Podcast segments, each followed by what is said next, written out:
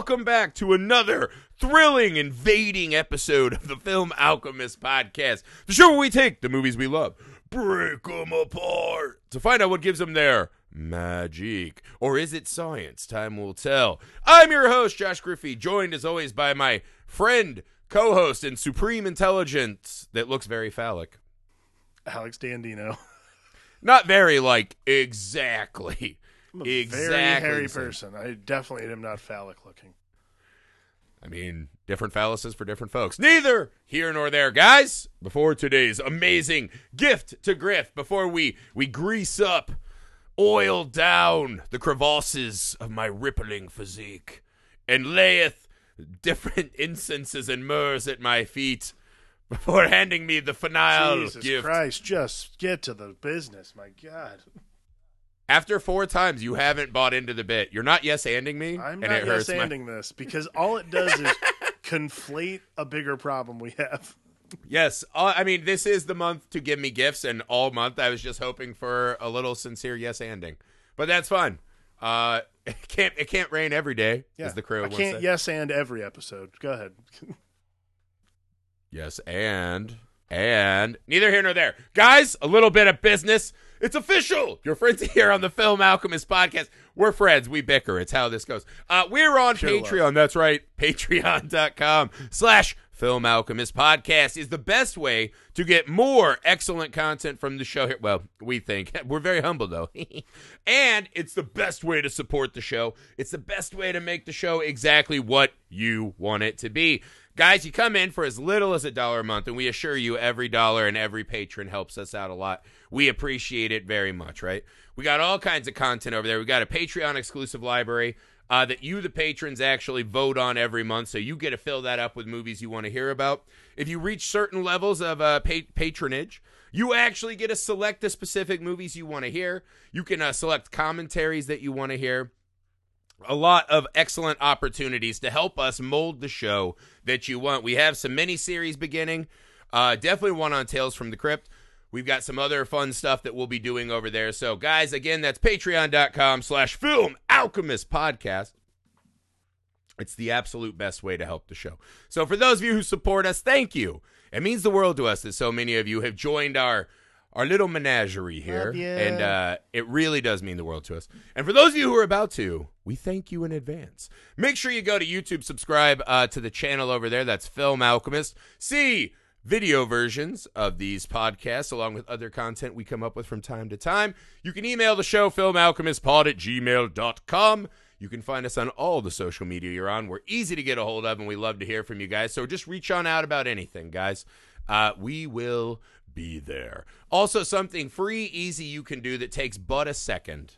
I know it seems silly, but it's really a great way to help out uh, DIY self-made podcasts like ourselves, right? Uh, make sure you leave the ratings and reviews wherever you find us. Quick five star, quick uh, sentence or two about why you want us to burrow into your backyard and take over your parents, right? That's all we want. A couple uh, sentences about how you would prefer Alex to yes and, right? Maybe it's like, well, it's it's five if Alex starts yes and. You know, I mean, I'm not going to write the review for you. That's not what we do here. Uh, we're just here to to just spread the love, man, and that's what we hope you'll do for us as well. right off of Alex's just grimacing visage over here. Um, just really won't give that final gift. Won't put a bow on the month. Happy birthday, Griff. Thanks, man. Thanks. Uh, so, as some of you guys know uh, who follow the show, we were really excited to talk about Dogville, right? Lars von Trier's uh, super art house. 178 Dogville. minute art house epic. We were going for it. We were excited. We were lathered up. I legitimately was excited to talk about Dogville with you. Like it was going to be a really good pod. so fucking excited that for sure it's coming at some point, right? Yes. Problem is, it is not the easiest film to get uh, our hands on, so we assumed a lot of you would also not have your hands on it. Um, so we we decided to do a, an audible, right? So Alex hit me up. You know, what are some of the the most important movies from your childhood? And I laid out this little gem, right? It's a movie I had forgotten about for a long time ago, uh, for a long time until I was stumbling through, uh, you know, some streaming, whatever, doot, doot, doot, doot. and I was like, oh my fucking god, that's that movie I used to love. I forgot the name of it. A little movie called Invaders from Mars. uh, starring Karen Black. But this movie was a regular repeat VHS viewing at the Griffey house when we were kids, right? So when we were between like ages four and six, this movie was ahead of Gremlins, ahead of Big Trouble Little China, ahead of Pumpkinhead, all the Tremors, all the classics that your four to six year old should be watching back then. um, this one was in heavy rotation with us. We fucking loved this movie. And getting to go back uh, to one of my first cinematic loves, right? This kind of lost Jim, as I see. A lot of people don't love this movie. I absolutely adore it. Uh, it was really fun today to get to travel back. Alex, I don't know if you had seen the film or not, Nope. but why don't you kick us off with your opening thoughts on Invaders from Mars? Yeah, I mean, if you had told me this was a remake, I wouldn't have even. I would not have thought. I would not have known that. Um, but it's interesting to watch this in this month, and because this movie is just the perfect. It's the perfect film to end this particular month on because there's nothing other than probably Highlander. There's literally no other movie that could probably sum up the Griffey DNA particularly for the way we we do this pod than Invaders from Mars. It has all these pieces that create the Griff you see or hear on a regular basis. Yeah. It's it's a Tobe Hooper movie. mm-hmm. It's uh creature feature, you know, Stan Winston, John Dykstra. Ah, so good. Yes. The cast though is where you're seeing all these great clues from the life of Griff. Karen Black, of course, our favorite, Yes. our favorite Maja from uh, Trilogy of Terror, Trilogy uh, of Terror. Another key Griffey uh, developmental and film. then the biggest key, and it's a, actually a cameo in the film. It's very quick. Bud Cort, he Hey! of Harold and Maude fame, there you go. pops up like minute Yeah. fifty nine, and then goes out swinging. Uh, Yeah, what happened if Harold didn't decide to just play music movie- every day and live to the you fullest? could you could posit this movie is the sequel to Harold and Maude, and like Harold did not end up living his life to the fullest. Yeah, Harold just took his mom's advice, got a solid ass job at SETA, SETI or whatever. SETI, yep. He married uh, that one actress lady from the end of the film, and then Yep. he's just like, "Is that an alien life form? I'm just gonna run up and roll the dice. Like Yeah. that's how I live now." He channeled a little inner Maude for a moment. It was Yeah, like the la- it was like the last vestige of Maude who got him killed. It was good. um, but yeah, the also written by Dan O'Bannon. Like all these things, all these pieces of this movie make up a Griffey, in my opinion, and it's a beautiful thing. Yes, didn't know the it was written movie by is Dan O'Bannon. That even makes more sense for me. the now. movie is celluloid beauty in its like purest form. It's 1986. Like, tell me a movie that does not encapsulate the things that Griffey loves more in this world, short of the Highlander. It's like the only thing that's missing is an Eternal. Yeah, I was like Big Trouble, Little China. That's like another like Yeah, one of those potpourri. I just took my kids to see that in the theater, like on the big screen. Right, we have this historic art theater uh, in Nice. Southern Indiana. Oh yeah, they that plays throwbacks, right? And I took them to see Big Trouble Little China, and just watching their like brains melt. Like, holy shit, it's not a cartoon, but it's great. Yeah. Um, because they get this is the thing. Kids today get a steady diet of blockbusters, right? Totally. So like my kids grew up with Harry Potter, Star Wars, Marvel, hmm uh, Jurassic Park, uh, Jurassic World for us. Those are like big ones, right? So pretty much every two to three months, they're seeing like a big live action Right. movie that are all essentially cartoons, right? Like Harry Potter, Marvel, DC, all of these Star Wars, they kind of feel very cartoonish at this mm-hmm. point, right? So my kids, they they equate, you know, that kind of movie experience to take them to see something like Big Trouble and see just this grittier, like, oh shit. Like Jack Burton might get killed, right? Like that's a possibility. Like watching them try to process that, and I knew it had worked because at the end, Hunter died laughing when uh the, the the one lady, the reporter, is like, "Aren't you gonna kiss a goodbye, Jack?" And he turns around and looks at Kim Cattrall and goes, "Nope." And Hunter went, "Ha ha ha!" And I was like, Wow. "Holy shit! I just That broke your- my kid too." That is your kid. And that's what I mean. When I was younger, right? These are the kind of movies like I loved, like this Monster Squad, Goonies, right? There's a hundred of these from the '80s where it's Right. Kids with parents that are just not around or have been usurped, Wow. fighting back against all of the establishment figures we had. And again, I think that's a very me thing, right? I don't like any authority figures. Yeah. I don't really like There's any a lot of- yeah, I think that's the other like besides the pedigree of the film, the content itself is a healthy mistrust of adults, yeah. which even as adults, I still don't trust adults. Um, Okay, so you you remember you brought this up in Gremlins when I talked about how it was one of my two concussion movies. Yeah. Um, and how the dad is pretty much like a, a dingus, right? Like Mhm. almost started the end of the world, right? Yes. I think this was the first movie I fell in love with as a kid, where the movie told me, "Hey, grown-ups around you don't know shit." Yeah. Like it's just something that never crosses your mind. Like grown-ups can be dupli- duplicitous to children and be full of shit. Yeah. And I think that like really rocked me.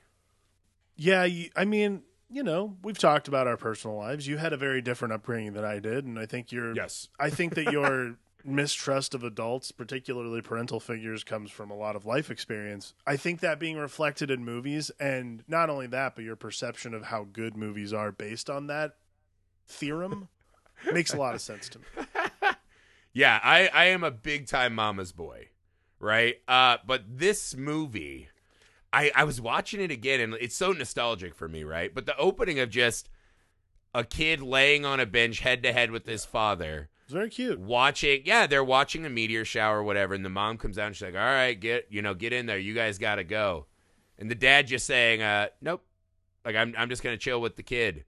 I was like, no fucking wonder, right? I was one of the the kids, right, who uh, you know, dad's like, I'll see you next weekend, and just like never again, pretty much my whole life. Um, so I think as a young lad, you know, who only saw his dad every other weekend until he just didn't ever again, Right. you can kind of see this like, oh, and then the crushing horror when you realize this ultra cool dad who I would have died for when I was a kid, right? He's cool. He comes in the room. He's kind of wisecracking. You know, they had this like real square ass 80s Norman Rockwell thing going, Right. right? Didn't like beat his ass when he like came ran into the room. You like woke waking him up at like two. He's almost excited that his kid woke him up from the middle of the night to talk about spaceships, right? Yeah. And that spaceship looked awesome, but I'm telling you, the devastation has never left me to this day. The following morning, and even as a young kid, you put it together right away like, oh, that's not dad anymore. Yeah. That scared the fuck out of me as a kid because it's this this ultra like I want that that I'm seeing on screen, and you're like, okay, so this kid had it and it still can get taken away. So this was like a very personal and Yeah, this is like personable and kind of yeah, Yeah. super traumatizing. For yeah, I get it. I get it. I mean, it's it's the a dad just chugging Tic Tacs and coffee and. Ugh. there's a lot of really fascinating like again i'm not saying you know the movie is certain you know the movie's not a five hour dr zhivago fair but but here's the thing because of that because it is a 90 minute essential schlock fest from the 80s Mhm. there's a lot to mine like in a way that like i don't think a lot of people expect to mine movies like this and i mean Right. yeah, like there's obviously a lot of great callbacks to like Invasion of the Body Snatchers, but that loss Yes. of self, like I, I can tell you, like even those of us who had like I, my, you know, my dad was around. Even that, it's still disturbing the next morning when you see a kid who's like, "Where's my parents? This sucks." Right. Like- well, this movie's more aimed to you. Like the guy, like Pat Dandino's a world class father, right? Like one of the great ones. Imagine if one morning he just came down and you're like, fuck. Like that scene when he's taking the kid out to the bus, right? After he like chugs the Tic Tac coffee. And he's like, hey, come on, let's go look over that hill together. And he reaches for the kid, and the kid just goes, no thanks, and runs to the bus. And you're like, in that very brief window, the visual storytelling's really impactful. That this was the ultimate father son duo. And then all of a sudden, this kid's like It's repulsed. gone. He Now just on on- a core on his own. level knows He's on something own. bad happened to dad. Yeah. like and like not only is he on his own like actually after like because the kitchen thing the kitchen beat is sort of played out as like it's the unknowing but then like it's trying to be kind of goofy and it's i think because like if you like your parents at all you're just like that's still very sad what really fucked with me was the bus thing where he's like trying to like then i was like ooh now it's like he knows there's this abduction level thing to it, and he like runs to the bus. Yeah. But that's the saddest thing is like he gets on the bus to go to school, which is a place of who knows? Like you might have a great school experience, might have a terrible school experience. I can tell you, having a kid in preschool now is very weird, and I've had to do a lot of things as a parent that I'm like, Jesus Christ, like I. I, I, I've called my parents at least on two occasions. Like, did you have to do this? Like, yeah, it sucked. It was really annoying. Thank. I'm glad you're going through it now. But like, being that kid at school, that otherness Mm-hmm. is terrifying. No, no, no matter who you are. Right. And the first thing we see, right? Like I'll never forget like one of my first like big school troubles was we used to have story time, right? Where we'd sit around, we'd read these dumbass stories, whatever, Babar, whatever. Yep. And uh I used to just be really bored and I would play this game where I would straighten out a paper clip and I would just put it in and out of electrical sockets. Well, one day it like fucking blew. And like all the power went out to the whole fucking school. And it was like and like the paperclip fucking melted on the thing. awesome. And all the kids turned and there was just me sitting there like this with smoke fucking pouring out of this outlet. And uh it was one of those like, oh fuck. like something I do can be very bad, right? Like I'd gotten like normal kid mischief. Right. But that was one of the first ones where you're like, oh fuck like you know, my teacher's like, You could have burned the whole school down, you could have killed these kids. Right. Right. We had a kid in our class, this scary kid who was all burned up, right? He was in like a house fire or something. Right. Um, and she was like using him as like a cudgel against me. Like, you could have reburned Eric. I was like, Jesus Christ. That's inappropriate. And it was like, that's a, it feels inappropriate, but you know, Nurse Ratched in this movie's coming out throwing haymakers. okay. Can Not we, only that, the kid throws a fucking frog and a scalpel at this girl. He's like, I'll defend her honor. Gets sliced by a scalpel, and she's like, You little cock. he did it. He did it. Like that.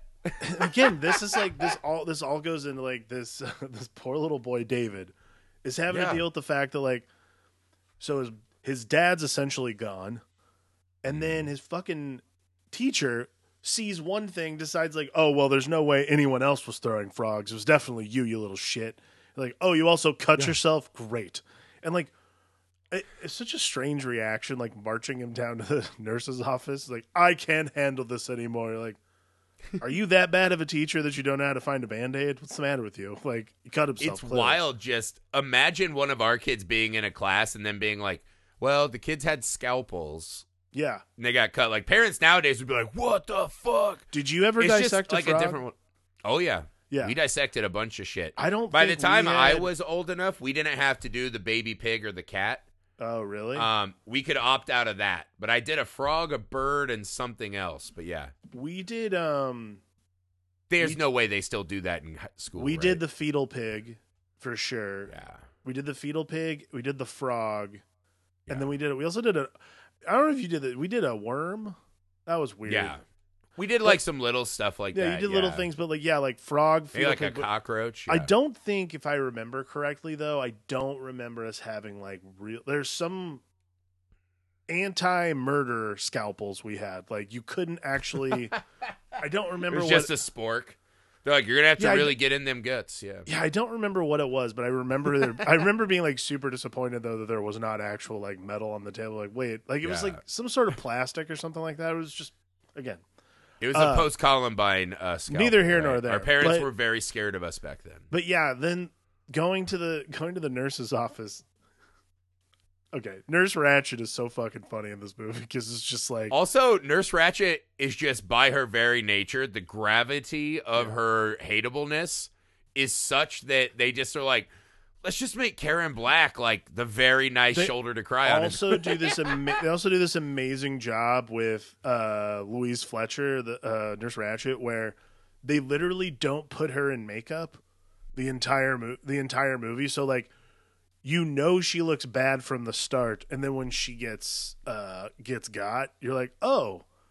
No change. You pretty much just look the same. It's terrible, except for Yeah. there's a frog hanging out of your mouth. Uh, the the scene of her writing on the board, field trip at two thirty. We start Mm-hmm. to see it right. She's kind of calling out names, right? yeah, that scene of him walking in on her and her like gobbling that frog. They cut back to it like three different cutaways. yeah. Uh that scared the dog shit out of me as a kid. Like don't scared me to the bone.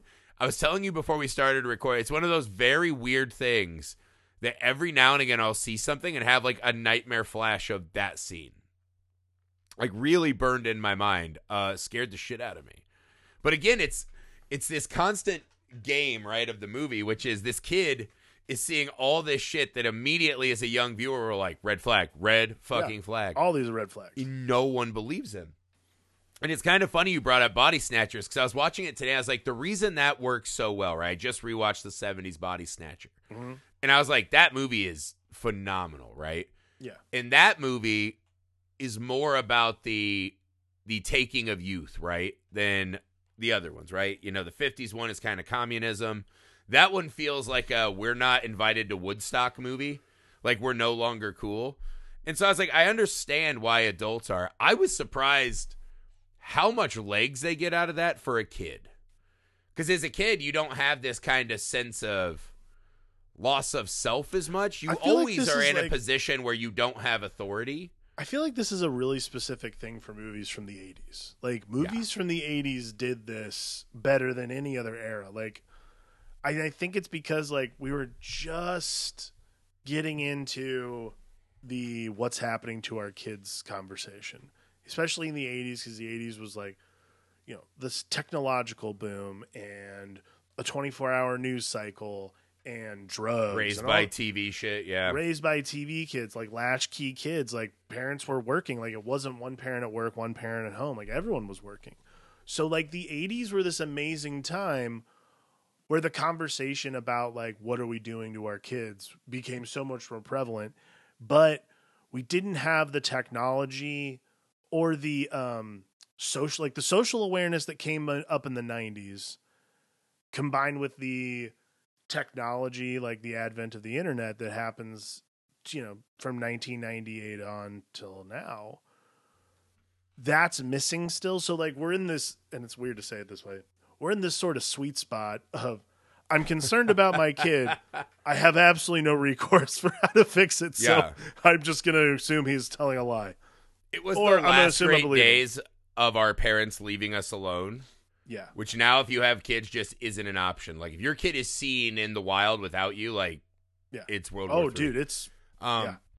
But see, this one even goes the extra length, where it's like, yeah, that teacher's a bit of a bitch. Like they're not really hiding it very well, and now Yeah. she's a fucking robo Robotron bitch, right? She's animated that way.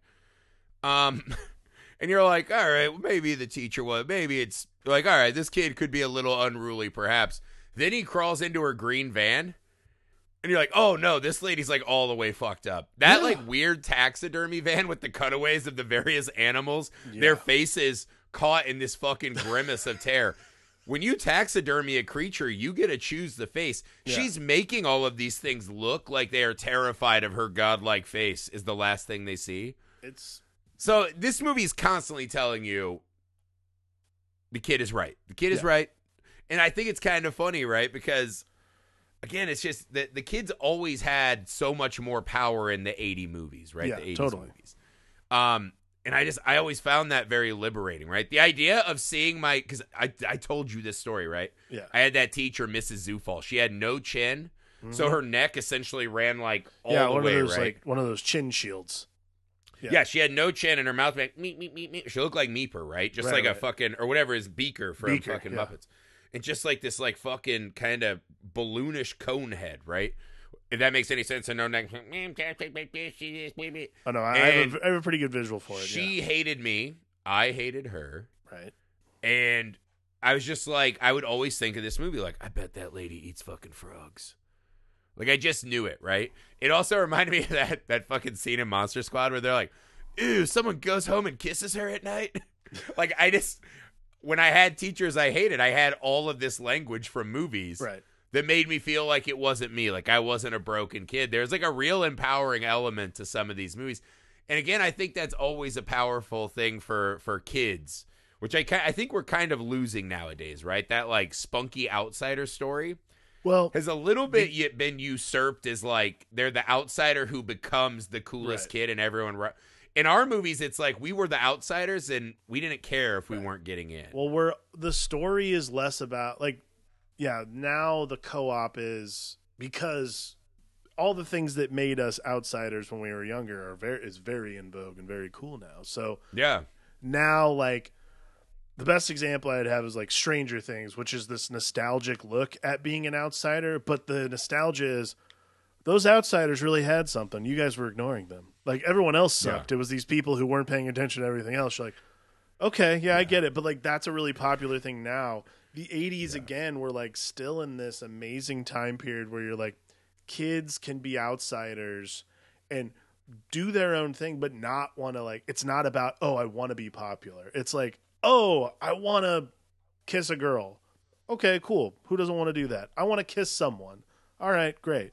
I don't need to be a superhero. I just need to be me. And if I'm put in, Yeah. a, I think, like in this one, in Invaders from Mars does it really well too, which is it's a normal per- kid being put in an extraordinary situation, and mm-hmm. the adult, like it's this thing of like the adult brain taking over. And so when you're watching a kid, you're like you're rooting for this kid to be the smartest one in the room. That's what I like about movies like this.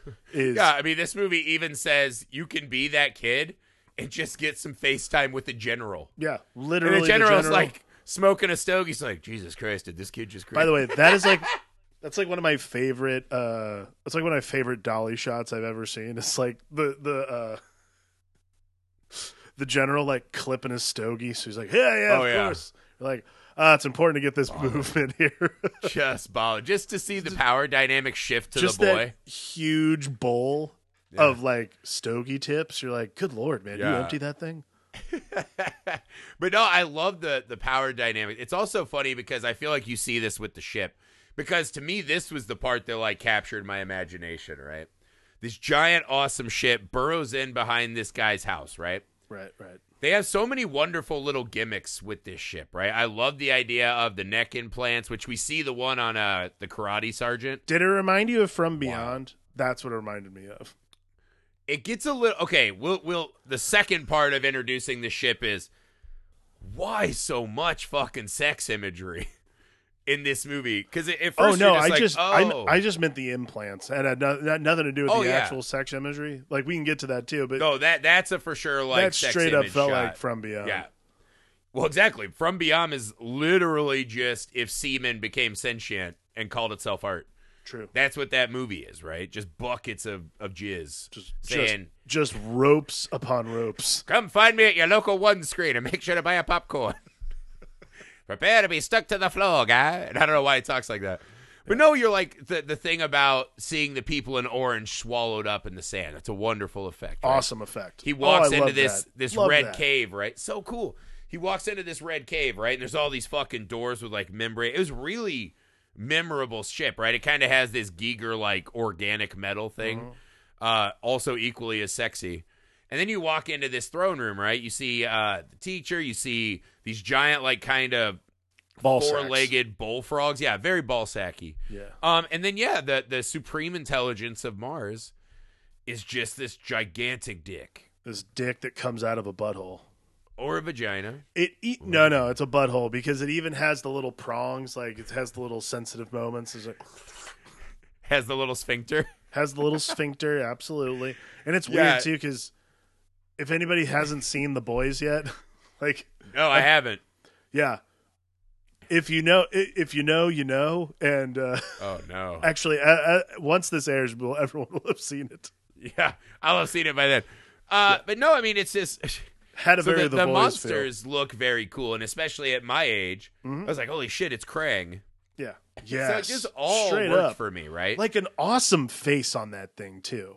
Really fucking Like cool. a really But- good, like pissed off alien face. I yeah, and and I thought it was cool, man. The parents being remote controlled by antenna, Mm-hmm. the science fiction of it. I mean, it's it's more like a fantasy film than science fiction, right? It's like they take over your parents by magic. They're running around. It's not like a particularly like strategic battle between us and them. They want to keep us off Mars because some photographs. So they send one dick and four ball sacks to come down and start taking over all the centers of power, like middle school teachers that are fucking fifty I five like years the old. I like the power dynamic of it being a lot of ball sacks take everything out. Yeah. And it's like we really got to put it on the table, Martian men. What are we gonna do? I know. Yeah. There's nothing the American man is more afraid of than tiny Flop. dicks. Yeah. Yep. They all have them. They don't want anyone to know, so they have big guns.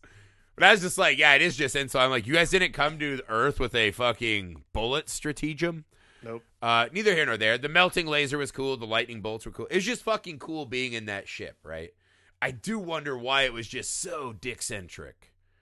Um, especially for a kid movie, because I was watching this as a child.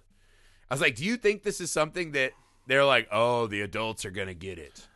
I mean, I again like this is again I go back like the 80s were such a sweet spot because we weren't equipped to properly like assess like ah yes that's definitely a huge throbbing cock on on Well, the one, right the supreme throbbing cock. I mean, it's unavoidable. yeah but like we weren't necess but like the MPAA like adults in general weren't necessarily savvy to that because like we still were in it's the 80s like we're just starting to get into this sort of like like the 60s were this sexual revolution but the 80s were like this all right let's like actually talk about sex now with everybody and like really have this conversation I feel like, the '80s is when, like, yeah, the Wall Street bro thing took over. yeah well So there wasn't a lot of subtlety. it was in it the was world. yeah i mean it was all everyone's hopped up on cocaine so that's that's the 80s So they were probably just like on so much cocaine. They're like, oh my god, an actually like rock hard working penis. like That's the amazing. 80s everyone's like it was a little nostalgia. everyone's revolting against ronald reagan like it's like a very big thing of like Um, okay we're done like Yeah. that's well, I think this movie is is like a we believe in Ronald. Like I think the '80s were a very like Ronald Reagan friendly era, which is oh weird. 'Cause I think no I think kids our age look back and we were like, that's where it all started to go south. But I think at the time he was like a lot of American people were really buying i into think that bullshit. i mean obviously now hindsight's 2020 we're a very different country than we were in the 80s but Yeah. like i think there are a lot of i think there are a lot of white suburban adults who liked ronald Yeah. reagan because of what he represented and how he operated like again it's just a very different and i think that's that's a very different mentality and i think that's what's great about david's Yeah. experience I also forgot about the Dick Driller blade. Just another amazing but like that's a lot of like, tunneling in this movie. that's david's experience of like yeah. losing his parents to this sort of to this sort of like rhetoric of what it is like you could also say that invaders from mars is a commentary on reaganomics the reagan era the whole 80s in general there's, There's, a, little very something about that, yeah. I And, mean- and in the middle of it's just this kid and this nurse, like, what the fuck, Yeah. dude? you know a really weird always like part that. that. I noticed today what was when they're they're doing their like, I built a bomb. You know, we got to blow up this fucking spaceship. right And the dad, who's fully under alien control, which I think they're all remote controlled and piloted by the Supreme Intelligence, right? yeah i think so too So he says from one drone to another, an audience of just one, to himself says, Hurry, or you might blow it. And that like actually shook me today. That Baba shook me where I was like, is this alien just doing bits to himself? Is that Yeah. the father still stuck in there? And he's like, I'm gonna rise to the surface, you know, not like try to take my body back over, but Right. like get a quip in. like get out of the Do uh, you think that was the dad trying to emerge, or is this fucking supreme intelligence just like, oh my god, if only someone were here to know how hilarious that was? i think that It was a strange beat. i like It to kind of ima- creeped me out. i like to imagine it is the supreme intelligence giving it up for oscar wilde like wordplay that good like no one else is going to We just go back to the lab. He's just like electrocuting the ball sacks for not laughing. Laugh, damn it. yeah absolutely he is Nurse a uh, Ratched like coughs up a frog, gagging on it. Like that's Yeah, hilarious. he's he's an audience of one. It's very sad. yeah. That poor giant penis alien is just it's uh, just it's just unfair. yeah. There is no justice. it's hard to be supreme in so many areas. It's hard to be supreme and hilarious. Yeah, comedy's kind of a punching up genre when done well, and you just it's hard to do when you're the supreme. Yeah, when you're the supreme leader of a, of a race of weird ball sack mutants, it's pretty much or Martians. Sorry, it's pretty much you know your yucks are few and far between. I love it. The what end, is too. this The- bit? So the kid starts negotiating with the supreme intelligence, and I, I love this bit because it's such a perfect kid moment where he's like, you know what, I'll level with you. He's like, I just want my parents and the teacher or the nurse, and he goes, I'll leave you, miss whatever. and the supreme intelligence is like, like offended that he only has the scrub ass humans that no one wants. But I love that video. He goes, "I'll leave Mrs. Kvetch or whatever." It- I thought that was so fucking funny. Absolutely. Um, because that one kind of fucked with me too. Like I forgot about the Supreme Intelligence. Just poor guy, like kind of taunting this fucking kid.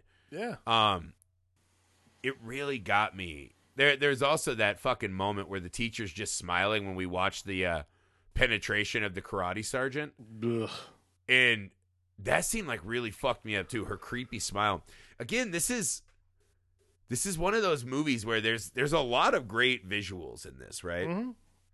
Like you get something like Bud Cort going up to the aliens and he's just like, God, I can't wait to get out of here. You're like, all right, fucking dumbass, like whatever.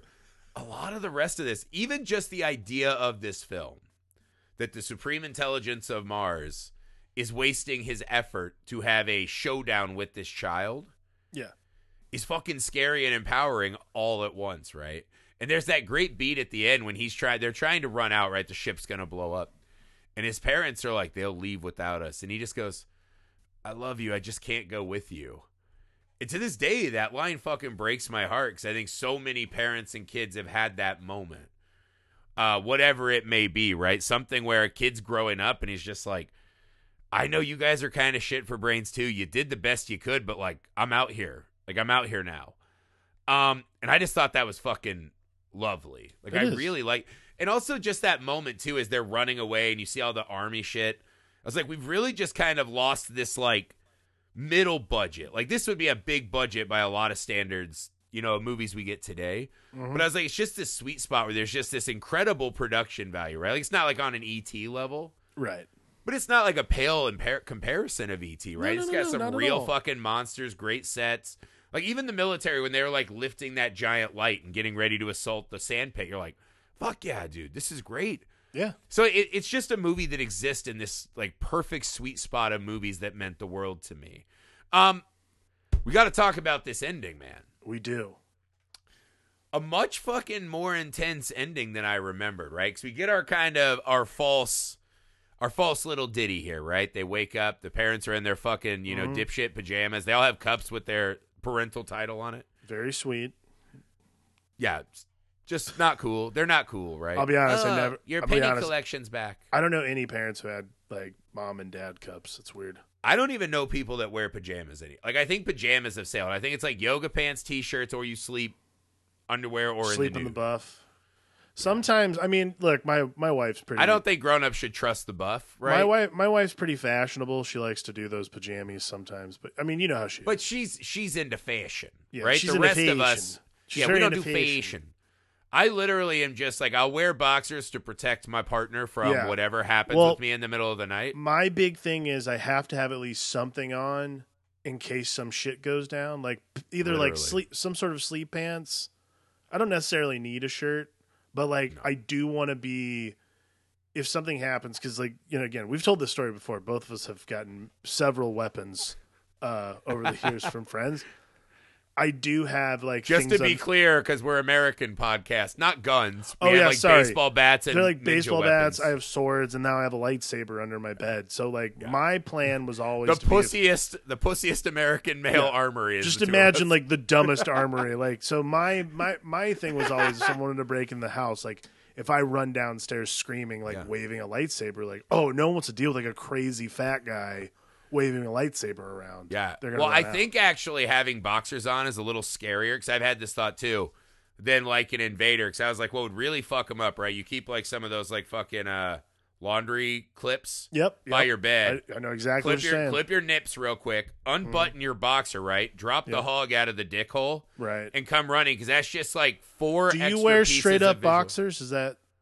Or boxer briefs? I was gonna say boxer briefs is like a good one, like to get your get your wang like. if you have through. big thighs, which I do, I the do, elastic of the boxer brief doesn't last all that long, and Does so not. eventually they age into boxers. Like all of us, we go from a svelte boxer brief to just a saggy, yeah, then it's just a very decrepit it's a very boxer that doesn't have it anymore. very loose a noose style boxers. Yeah. Yes. But I'm just saying, if they see me, they're like, all right, chubby, nipple clamps. What's that robot shit on his tum tum? That's where my diabetes stuff is. Yep. Yep. Is that his dick hanging out of a Darth Vader boxer? Right. And by that time, I'm on you with my pawn shop swords. So, like, Or or now or now you're Mjolnir. Fuck yeah, dude. For those of you on the YouTube, my dear friend sent me this fucking. I mean, this thing's heavy enough. You could kill someone with this. This is like a real fucking Thor hammer. But anywho, neither here nor there. I don't know what the fuck we were talking about. Well, we were about to say um, this like ending, the dipshit parents ending, and what they yeah. sleep in.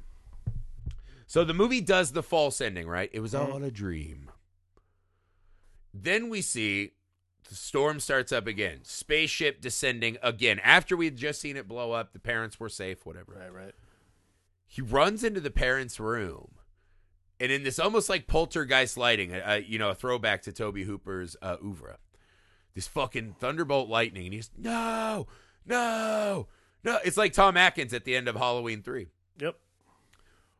What the fuck is happening here? Because that last image of just the kids screaming no is fucking terrifying. Yeah. I don't I, I don't know. I, was thought gonna- they showed the kids Mm-hmm. looking like the Martians. The fact that they don't, or the, the parents, right? The fact that they don't show the fucking parents is such a scary thing to add Yeah. into a children's That I film. think is like the scarier thing is I, I thought the yeah I thought the parents maybe had turned into the ball sack monsters. or you see the antenna again, like something Yeah. like that. I had thought. I did not realize But- this. So what happens at the end here? Like, what do you think is going on? I don't know. Was I mean, this uh, a dream? Was this prophecy? Is this a time travel scenario? no I don't think it's any of those like to me Now that we've got that dumb shit out of the way, yeah that's that's well I mean it's not dumb I mean, to be honest just with you one could be- more chance to yes and. Uh, no, it's not that. I just don't. I mean, to be honest with you, like, I watched it like three. I, I watched that ending like just those like two minutes Yeah. like three times. I'm like, what is he looking at? Like, I guess if I was gonna like, and again, this goes to what the movie is like. You project what you really think. So, like, I guess to me, the true fear would be that oh, it is real, and my parents are you know, my Yeah. parents are aliens now or something like that. My parents have Yeah. morphed into aliens. My parents have been taken over by aliens. Anything like the no, the screaming of no feels like it's definitely something to do with perhaps the way I, I, I Yeah. couldn't.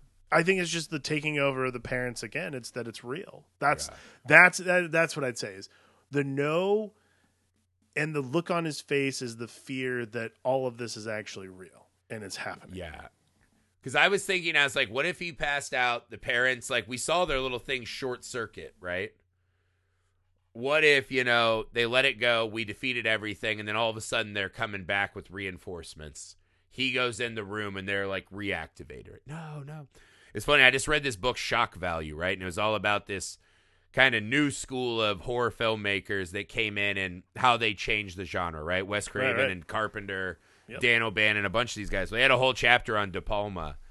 And I remember, I think it was Wes Craven that was like, yeah, after Carrie came out, like De Palma stamped the genre that everyone had to have that second ending.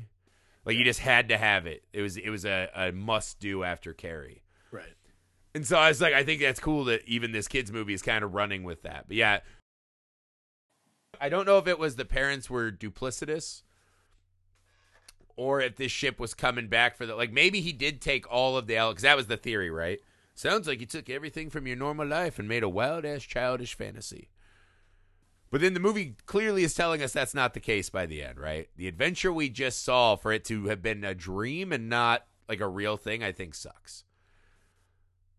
But I don't know, man. I think maybe there's a thing like you I- can't go like once I am no longer a child, I put away childish. I don't things, like right? the dream ending thing, but I feel Yeah. like I, it's not a dream ending. Like it all really happened, but he the- passes out after the explosion. He Yeah. wakes up. They've kind of cleared everything. maybe Go the, time. okay. What if maybe all of that happens? The explosion. Ha- oh wait. Okay. What if it's actually they're in the ship itself on the way back to Mars? Oh, dude. So it's like a simulation room. Right? Maybe He did fucking choose to go with his parents, or they caught him and dragged him along. could. Well, like yeah, like he passes out, and Or like they- he turns around and the fucking Supreme Dick just right. Donkey punches his Well, they ass try and to, he like- wakes up. Oh. They try to like oh. Captain America him at the at the beginning of Avengers. That is scary as fuck. Yeah, that's terrible. That is super scary as fuck. that's like and also child, the fact like that they can child control abduction minds. and alien abduction. and him being penetrated by this fucking mind controlling thing. Yep. Oh, dude, I like that. Yeah, that's lot. probably right. I think that's where I go with it. Yeah. That's terrible. So he goes That's- in that room, and it's shit. just the fucking the half-eaten teacher's been kind of regurgitated like Jon Voight, and she's just like all the way like running up and down the shaft of the Supreme Intelligence. Yep. And he's like, yep. "No, you're wearing their PJs. Why their PJs?" Maybe maybe the dad is rocking in a chair in the corner like Sam Neill in Possession, like really uncomfortable. The mother's just chugging milk. And you're just like, Dear God, no, no. He's like, I wanted to be a man, but not like this, no. I think it's scarier that way. I actually love that idea. He never made it off the ship. Because it's also plays on this idea that the grown-ups were just stoked to leave his ass behind. Like really pumped to not care about him, right? Karen Black Yeah. does like, no, no, stop pulling me, but she doesn't really give a fuck. Um, I don't know, man. I just look at this movie and it's this wonderful bit of nostalgia for me. Yeah. And I was like, there's some really aggressive storytelling aimed at younger kids, and I, I mm-hmm. just will always miss that genre. There is a true imprint of a Josh Griffey Yeah. from Invaders with from Mars, and I, I think it it just goes to the it just goes to the acumen that movies like this had, which was yeah, when we're younger, we see ourselves in all these characters. So why would you not mm. make that character this person? Like we all want to be adults, but we don't really want to be adults. Like Yeah. when once you're an actual adult, We all so- want our parents to wake us up and give us Yeah. cocoa or whatever the fuck that was. right, whatever it is. Like again, Most of eh, us don't get that. I'll say this: I also really like I like burnt bacon. I, I mean, that was like not a problem for me. Ugh, that bothered me more. it was a little too charred, but I do prefer a crispy bacon. I'll say that. I'm with you. My kids just eat it like rubbery, like Amy will microwave it for them, and That's it drives disgusting. me insane. Oh, that's I agree. terrible. I've gone to baking, so you can make a ton of it at once. That's neither here nor there.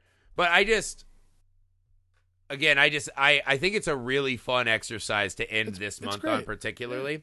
Go back to like your first 10 years of life and be like, what are the movies that really leapt out at you? Like the movies that really left a mark or a scar. Sure. The ones that you think, and I think if you track that journey back, right? Mine, my first like real love was Abbott and Costello, right? I mm-hmm. found Pumpkinhead too young, and Tremors, and this, and Big Trouble Little China, and Gremlins, right? I used to stay up and watch Joe Bob's Monster Vision all the time as just a wee lad. Yep. And you go back and you look at these movies that really broke upon your young mind. And it's really easy to start to see the branching out of your taste, right? I think a lot of us like to think like, oh, we're very refined. No, we go out, It and all we goes research to, and study, Well, and you know yeah. that doc. There's that documentary series up, which is Michael Apted's series. Like every seven, like if you see someone at seven years old, you see them at 35. You see them at whatever. Like Mm-hmm. so, he catches up with these people every seven years. I also think that has a lot to do with your movie watching tastes. Like yeah, within the first like 10 years of your life there are yeah like these movies that just sort of imprint on you and that fosters who and what you like for the rest of your Yeah. life like it's, plain and you simple. can branch out and have classier course, taste and can- intelligent taste and whatever. But I think at your core level, like the day I saw Big Trouble Little China or Invaders from Mars, seeds of that were in my mind, and I was Absolutely. always looking to plant more of those seeds. Like that's just how it is. So it was a great way to kneel before me finally, Alex, since you Was it a passed the good- test. was it a decent birthday for you griff It was. There was one. It kind of reminds me of the Christmas my parents were divorced, right? And my I wanted one thing. Interesting I asked for one fucking thing, right right and I was like, I've been a good boy. I'm a good boy by my nature. I want the pull string talking Steve Urkel doll, nice and that's all I want for Christmas. That one thing. Mm-hmm. Not an expensive toy. I wasn't asked for like a boombox or a Sega or whatever. I want that pull string Urkel. Family Matters is one of the seminal pieces of art in my life. Right? Love that. Sure sure so my mom messaged my dad, my derelict father, and he was like, "Of course I got it. Like I know he wants it, and I got it." My mom's like, "Okay, I trust you." Big mistake. I, you know, in hindsight, I was like, "Mother, who I know listens to the show, so sorry for bringing this up again." But I was like, he'd already failed so many times. I don't know why this is the one. You're like, he'll get this right. Uh, my dad just didn't buy it, and it just was nowhere. So I, I woke up on Christmas morning and didn't have the only thing I wanted. And it was like my there is no Santa. God is dead, right? Like I was out. I was like a broken boy at that point in my life. Right. Um, I don't know where we started with this, but the gifts, yes. Uh, so yeah, it reminds me of that because you wanted yes and the one gift I really wanted, don't, don't. but there were still festive decorations we everywhere. yes anded enough. I just didn't yes and on your your worship. That's all. I mean, it's the most important kind of yes anding. I don't believe in anyone false, who I don't believe in false idols. Well, exactly, just me, the real deal, baby, the real Sorry, my- American. Sorry, deal. my friend. When you when you're co-hosting a pod with someone, it's not a matter of it's not a matter of worship. when you have your birthday month, I will be licking the ear. Like that fucking Brad bir- Dorf character in Lord of the Rings. We already did my birthday month. We did that When's your year. birthday month? You're in Sep- August. September, bud. September. Psh, I got time to prepare my grovels. I'll come out with a scroll like, Hear ye, hear ye. The taint of Alex smells like Jimmy Jones. Tis a Excuse delight. me. Whatever. I- It, listen, here's the other thing too. So we pre-record these. This is a really important thing, actually. So these are pre-recorded. It's June seventh right now. By the end of the month, we will have a deluge of just incredible Griffey Photoshop art. there have been some good ones already. There's been two really good ones so far. I'm so excited to see where everything's going because, like, What's the ti- offer so- on the table? what's that? You ru- you're running a contest. What's right, yeah. So the contest is you got to Photoshop Griffey into a movie. Like he has to be a character in the movie. Not necessarily. It can be also like Griffey warped into a movie or something like that. But kudos if you can put his face on like an actual character. Here's what I'm offering. You get to pick if if you win, you get to pick the August commentary, your movie, whatever you want. I like we can't say anything about it this time. You pick whatever you want. And dangerous game. and on me, I'll send you the movies, no problem. Send you a movie gift card. S- I'll send you a movie gift card for you That's and a loved one, and you'll go to the fl- go to the theater. Hell yeah, dude. That I like my that is my gift for Griff from all of you. The submissions we have are great. We should put this at the top of the shows. Well, But that's we fine. can- it's fine. it's all I I love it. It's been a wonderful month of groveling before Griff, greasing Griff. greasing the Griff. That's actually Yeah. what it is. There you go. I like it. Uh, so yeah, it's been wonderful, guys. We still have a double feature coming in June. yes and yep. Uh, it was as good as I hoped. Uh, the Breadwinner and Waltz with Bashir will be the double feature you'll hear on the main feed. Uh, July, we're returning to where we started. I think the pod is four years old in July, if I'm not mistaken. Uh, four years, 400 plus episodes in. It seems hard to believe. So we're going back and redoing for our fourth anniversary the very first curation we ever did uh, Animals Attack the Pod. So it's a wonderful lineup we have so far. Uh, Jaws, The. Birds, Lake Placid, and Monkey Jaws. Shine. Monkey shines. So we have a great list of animal attack films. We have a really wonderful one selected for the commentary. And maybe for the July voting, we'll keep it animal centric as well. So make sure you join the Patreon so you can have a say in that. Patreon.com slash Film Alchemist Pod. Uh, as little as a dollar a month, guys. It doesn't take much to get in and see if you like what we're working on. As you climb the ladder, make your voice heard over here on this show. Get some extra content, some extra chatting with us. It's wonderful. Our community's great. Thank you in advance. Patreon.com slash Film Alchemist Pod. The email, filmalchemist at gmail.com. The YouTube Film Alchemist. Please, please, please, please leave a rating and review wherever you find the show. I promise it will help. That's it for the month of Griff. That's not it for June. Stay tuned. Lots of good stuff to come. As always, guys, for the Film Alchemist, I'm Josh Griffey. I'm Alex Dandino. Griffey's Fifi. True. There's a yes and for you right there. That's the real one. A yes and that just never can get unstuck from me.